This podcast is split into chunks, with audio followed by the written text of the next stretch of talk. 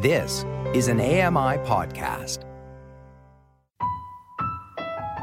You're braver than you believe, stronger than you seem, and smarter than you think. Welcome to AMI Audiobook Review, the weekly podcast where we chat all things audiobooks and give you tons of great notes to jot down, including recommendations. The quote that you heard as we kick off a new month, the month of August 2022, is by A.A. Milne from Winnie the Pooh. So maybe this is a little nostalgic for all of you guys, if you, of course, recognize the quote. And the reason why I picked uh, not just this quote, but this realm of quotes is because it's back to school month. All right. Whether it's, you know, officially being recognized or not, majority of us kids and uh, young adults in school and everybody who's going back to some kind of schooling in September is thinking, oh, the countdown to the end of summer. So we're featuring quotes from children's books to kind of help out and, and ease the pain and stress and sadness of going back to school and I'm sure that some of you actually enjoy school, but you know, this is for for my nostalgia of being like, man, Nobody wants to go back to school. Let's take a look at the CELA homepage. This is the Center for Equitable Library Access, and the featured titles from uh, the last little while and that are still up there are You Made a Fool of Death with Your Beauty by Akwaeke Emezi. This is a contemporary romance, and the first title up there. The second one is River of the Gods by Candice Millard. Adventures and Explorers. Check this one out. We chatted a bit about it last week during our pause or play, and all the things we don't talk about by Amy Feldman. Family Stories and the last title of the featured books category. So it's really nice to uh, chat with our friends from the Center for Equitable Library Access, and we will get to do that in a couple minutes as we take in some literary news. There's a lot of stuff going on, and it's not even necessarily award season yet, but it definitely feels like it when we talk to our friends because uh, they keep posted. And the thing is, these stretch year long these awards the booker prize and um, all kinds of wonderful awards that are given out so really the the part about it that's interesting is not just that these books are being recognized and the authors are being recognized but actually I, i'm more curious about the the time that we live in and the kinds of books that are being featured or taken into consideration and why it makes a difference to think about these books. Um, you know a lot of times the the content being featured is somehow timely in some serious or deep way and we get to kind of follow this as we uh, look to our our friends that are picking these books and offering these incredible recognized prizes. So, looking forward to that conversation in a couple minutes on AMI audiobook review. Uh, and of course, we have featured books when we talk to Teresa and Karen as well. And today we're chatting about books being sent to the screens for TV and for film. So, gotta check what's on tap for that one. AMI Audio Book Review. And if you want to join us with the conversations, with your commentary, with some recommendations, call us at 1 509 4545 and leave us a message for AMI Audio Book Review. And of course, you can also give us written commentary feedback at ami.ca. I'm Ramya Amuddin, the host of the show, and we're checking in with our friends from the CELA Library, Karen McKay and Teresa Power from the Center for Equitable Library Access. Karen is the uh, communications manager, and Teresa is the content and access librarian. We're going through a ton of stuff today, so I want to start with the literary news uh, because, Karen, there's a bunch going on. Do you want to start with the Stephen Leacock Award for Humor? I'd love to. So earlier this week, they announced their shortlist. They've picked three out of 78 original entries, and the winner of that will receive $25,000 uh, in in a prize money, and it will be announced later in September, on September the 17th. This is the 75th anniversary of this prize, so it's kind of a monumental milestone. Mm-hmm. And the short list that they've put together really has some phenomenal, well, has three really phenomenal books. So the first one I want to talk about is An Embarrassment of Critches by Mark Critch. He loves puns, this man. I know. Uh, does. So we just read Son of a Critch on the Kelly and Company book club. So good. Oh my goodness. It's great. Yeah, Yeah. it's a great book. And so that one was actually adapted into a, a TV series uh, for CBC, The Son of a Critch. So it'll be Mhm. interesting to see what, what happens with the embarrassment of Critches. Anyway, the subtitle for this book is Immature Stories from My Grown Up Life. You know, it's it's sort of classic Critch, I think. Yeah. And yeah, and so he covers off some of the major milestones and accomplishments in his career and what was happening in the the world of politics and culture at the at the time. So, you know, he's always he's always funny. Everybody, I think, you know, gets a, gets a good giggle from him. Yeah. I just Yeah, and then- the impressions. uh, and then another one on the list is Talking to Canadians by Rick Mercer. So this is his memoir. He's not released a memoir before. I mean, he's written books, but not not sort of personal like this one. So this one really charts his rise from what he calls himself a highly unpromising schoolboy uh, to to his fame in TV and and um, I've seen a couple of interviews about the book, and he's very self deprecating as well. Just he's you know he's Rick Mercer. We all Yeah. love him. So, Yeah. um, You know that those it'll be challenging to to pick between those two. And then the third one is a little bit different. It's called the Prairie Chicken Dance Tour by Dawn Dumont, and this is loosely based on a true story of a group of Indigenous dancers who left Saskatchewan and toured through Europe in the 1970s.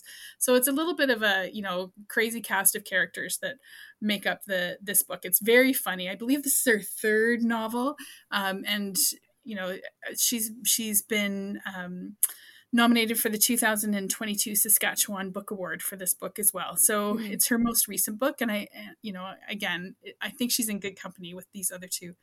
There is a bit of a sort of a sad uh, bit of news with this. So in their announcement uh, for the shortlist, this the Leacock organization uh, wanted to issue this statement. So they said, and I'm quoting here the Leacock Associates are happy and proud to include Dawn Dumont as one of the finalists for the Leacock Medal in 2022.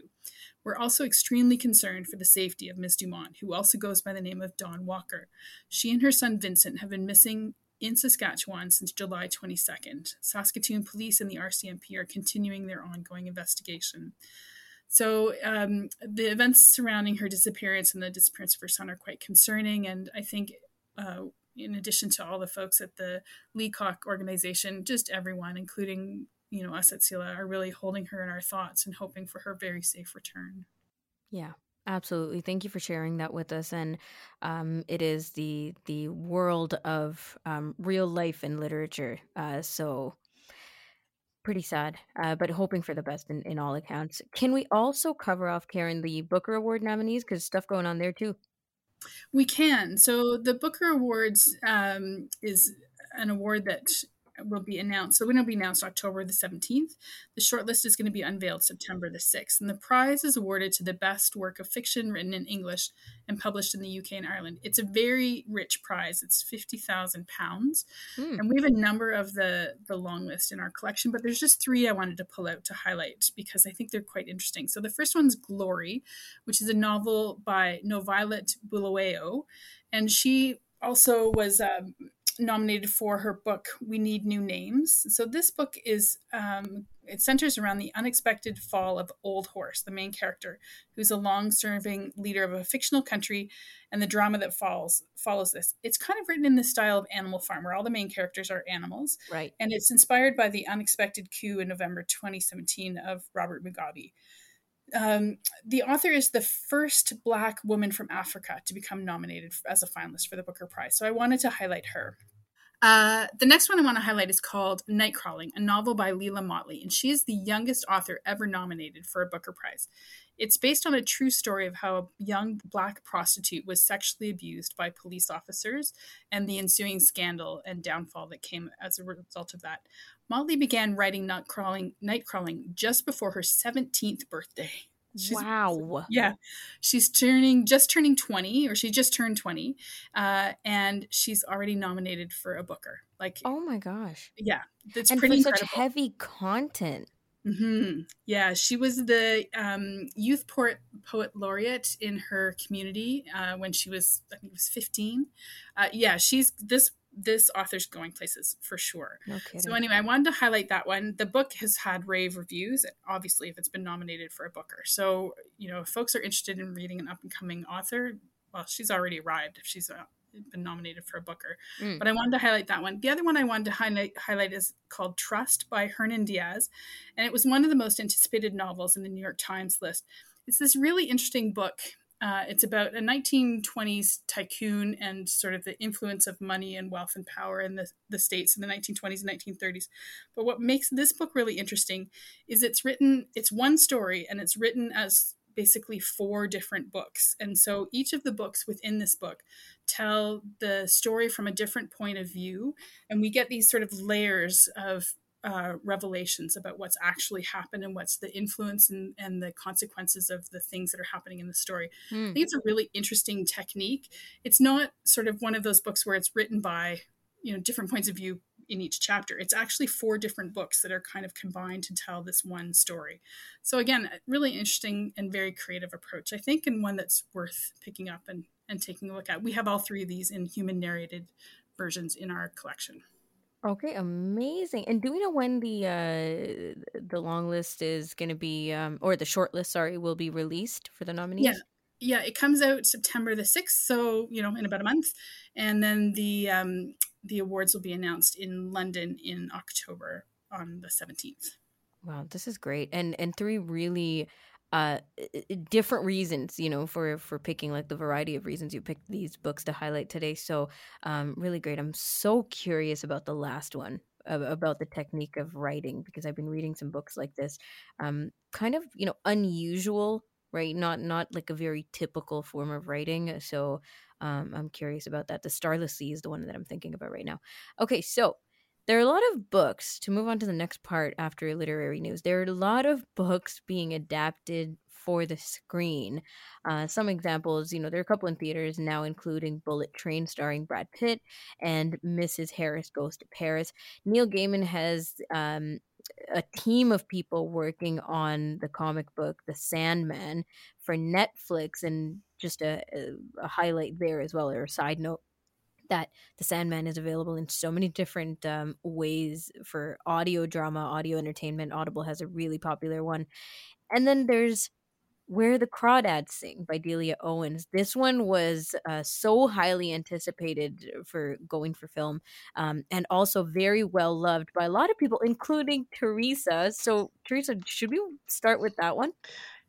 Yeah, absolutely. So, like this book, I I read it years ago, and um, when I you know read the description of of what the book was about, I was like, oh, this sounds like really intriguing.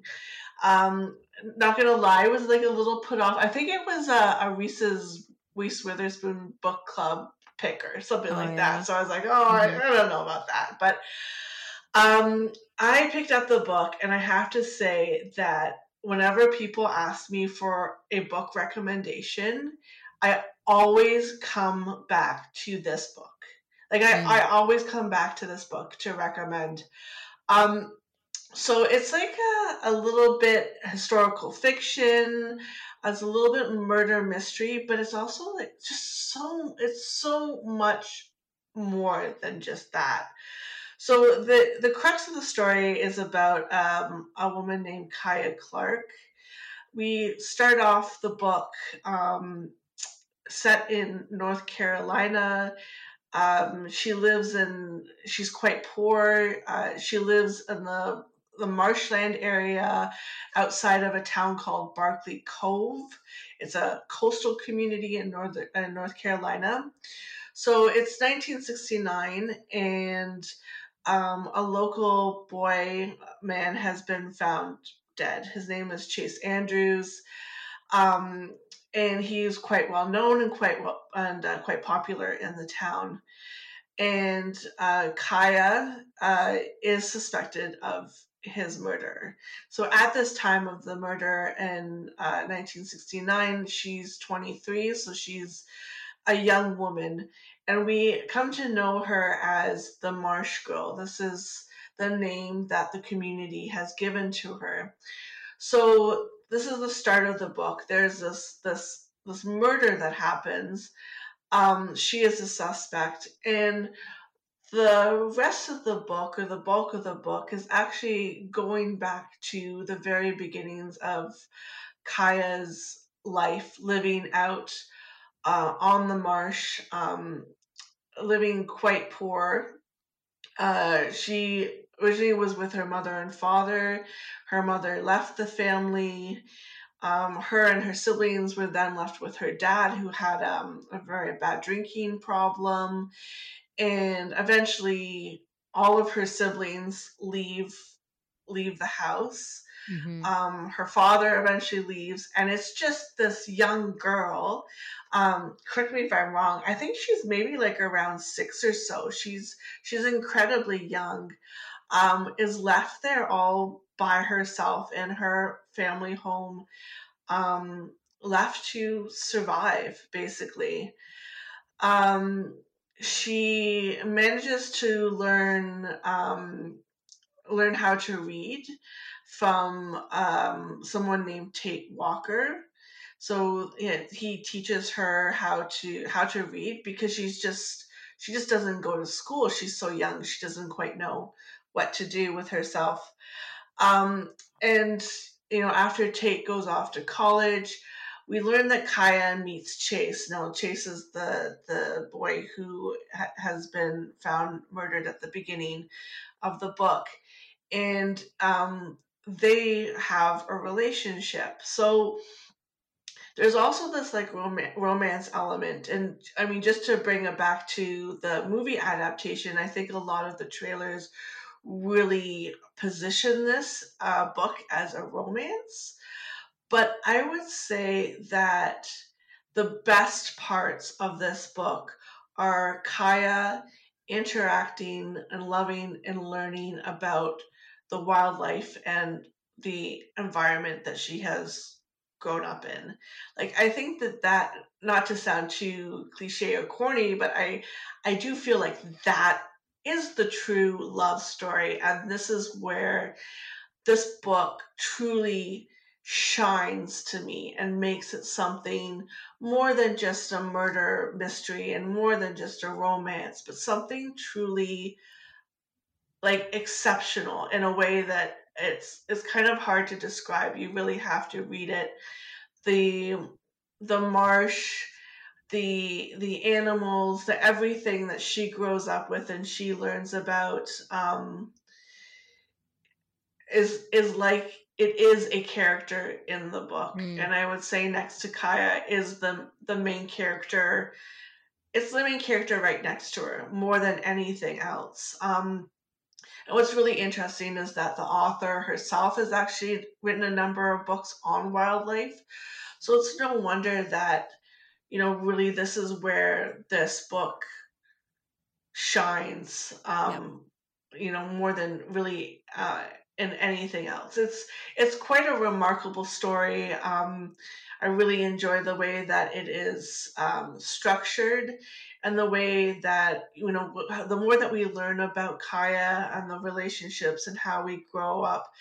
Uh, how she's grown up. Um, we also learn more about this murder as well, and, and this mm-hmm. person as well, and um, she ends up you know going on on trial for this for this murder and and I won't give away the ending by any means but um the ending is is also um there's a little bit of a twist in the ending too so it's this this book is is, is really exceptional and it's it's one that's why I, I always recommend it to people because it's just got a little bit of everything but it's just it truly shines in in in Kya and and how she has just become at one with with her with her environment. And you know they kind of grow up together. So yeah. Yeah and honestly everything that you said i couldn't have said it better myself teresa i loved this book so much i can mm-hmm. completely understand why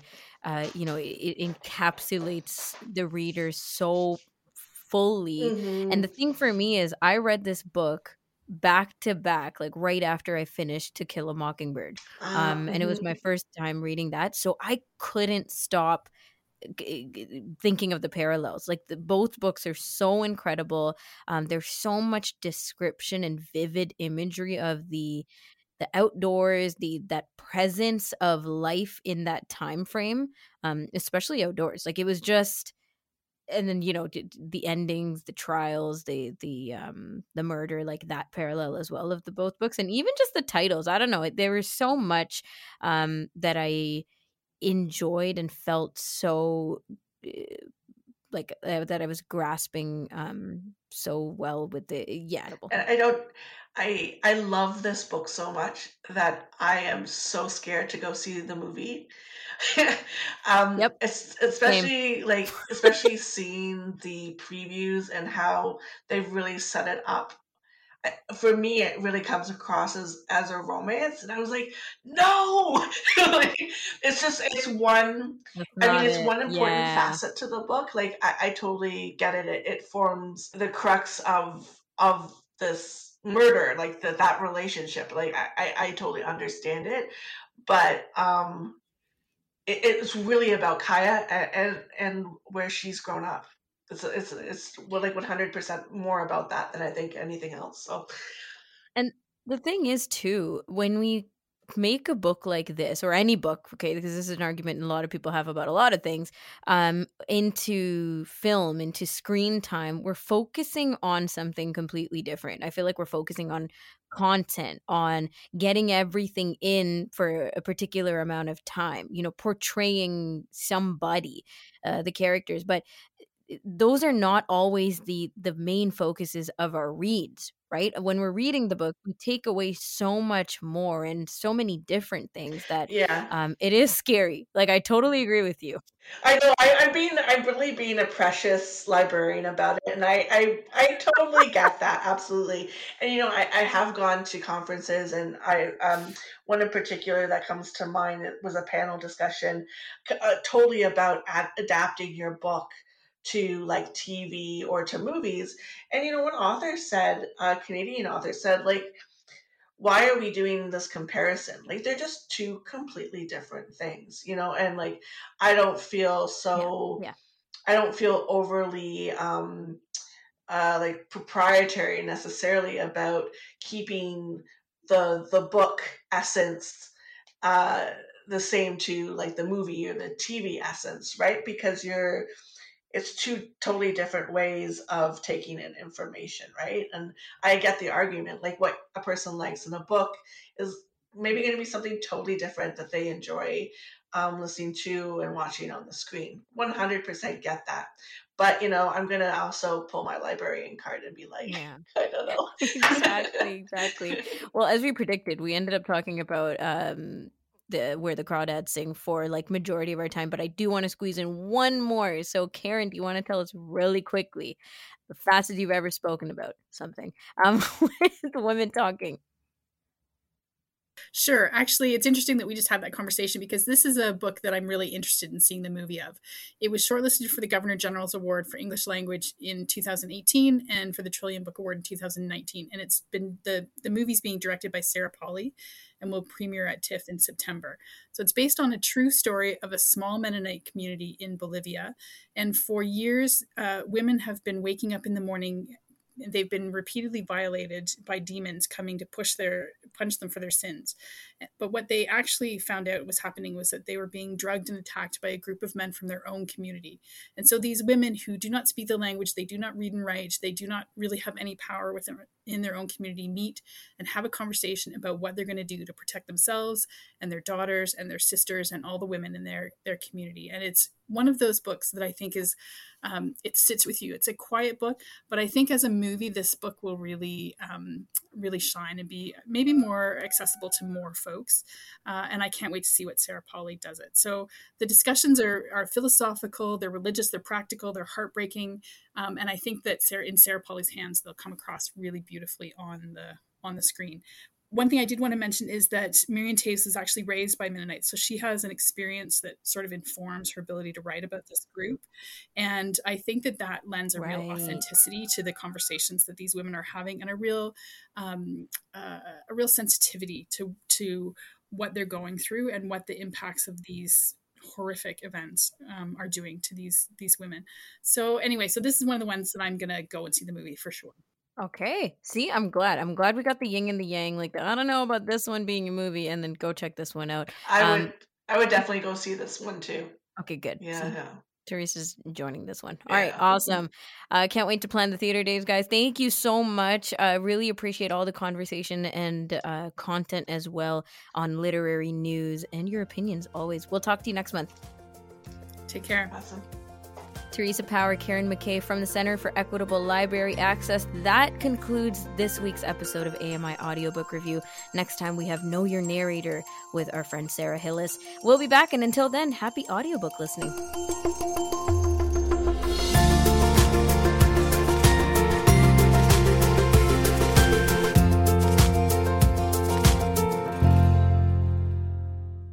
This was an AMI podcast. For more accessible media, visit ami.ca. The Walrus is Canada's conversation, and you're invited to take part. Download AMI's Voices of the Walrus, where professional narrators read selected articles from the magazine. Available wherever you download your AMI podcasts.